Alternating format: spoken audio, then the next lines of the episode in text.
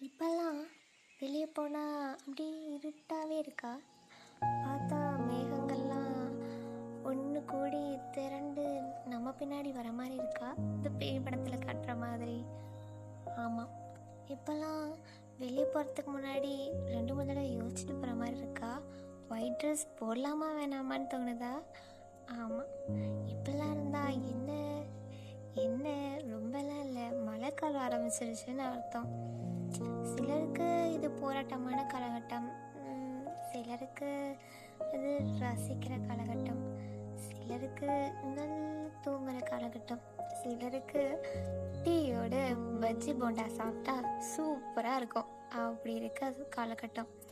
சிலருக்கு ஸ்டேட்டஸ் போட்டால் நல்லாயிருக்கும் இது மாதிரி பல வகையான ஆட்கள் இருக்காங்க. சேர போகிறோம் ரசிக்கிறவங்க ரசித்தா என்ன பண்ணலாம்? கவிதை எழுதலாம். என்ன கவிதை? மழை. பச்சையத்தோடு செழித்து கர்வமாய் நின்ற இலைகள் மீது நானின்றி நீ இல்லை என்று கொட்டுமாறி வெறும் கிளையின் சோகத்தை தீர்க்க வந்த ஒத்து முத்தாய் வந்த துளிகள். மற்ற அத்தனை சத்தத்தையும் ஒடுக்கி முழங்கிடும் மேகங்கள். வீட்டின் கூரையின் மேல் விழுந்து பூக்களாய் பூக்கும் மழைத்துளி காய்ந்து கிடந்த கால்களுக்கு வரமாய் வந்த மலை பருவமழை நான் நிரா. நீங்கள் கேட்டுட்டு இருக்கிறது ஆல் அபவுட் லைஃப் பாட்காஸ்ட்.